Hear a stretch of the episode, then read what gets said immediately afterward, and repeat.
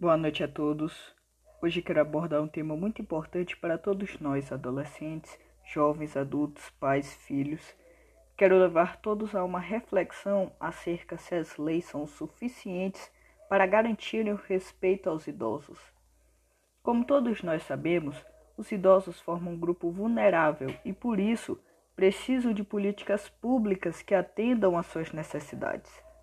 Nesse momento, o Estatuto do Idoso entra em ação, ou seja, um conjunto de leis que visam a garantia dos direitos assegurados às pessoas com idade igual ou superior a 60 anos. Esse estatuto já contempla os direitos presentes na Constituição Federal, mas de forma específica, que são direito à saúde, o idoso recebe atendimento preferencial, direito ao lazer, esporte, cultura, entre outros. Porém, mesmo com todas essas leis, por que nós ainda temos inúmeros casos de maus tratos com os idosos?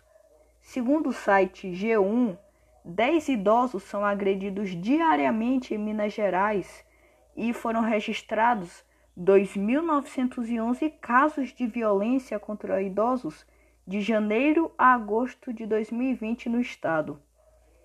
Pode-se perceber com isso que a lei não é o suficiente para garantir sozinha a proteção dos idosos. Mesmo com a existência de leis, o problema social não é de fato resolvido. Hospitais sem setores de atendimento prioritário, desrespeito aos assentos reservados ao idoso, dentre outros, são exemplos cotidianos de como as normas não são respeitadas. Isso faz com que seja necessária a construção de um melhor sistema de garantias para esse grupo. Os mais velhos merecem o respeito que foi conquistado por anos de experiência e sabedoria.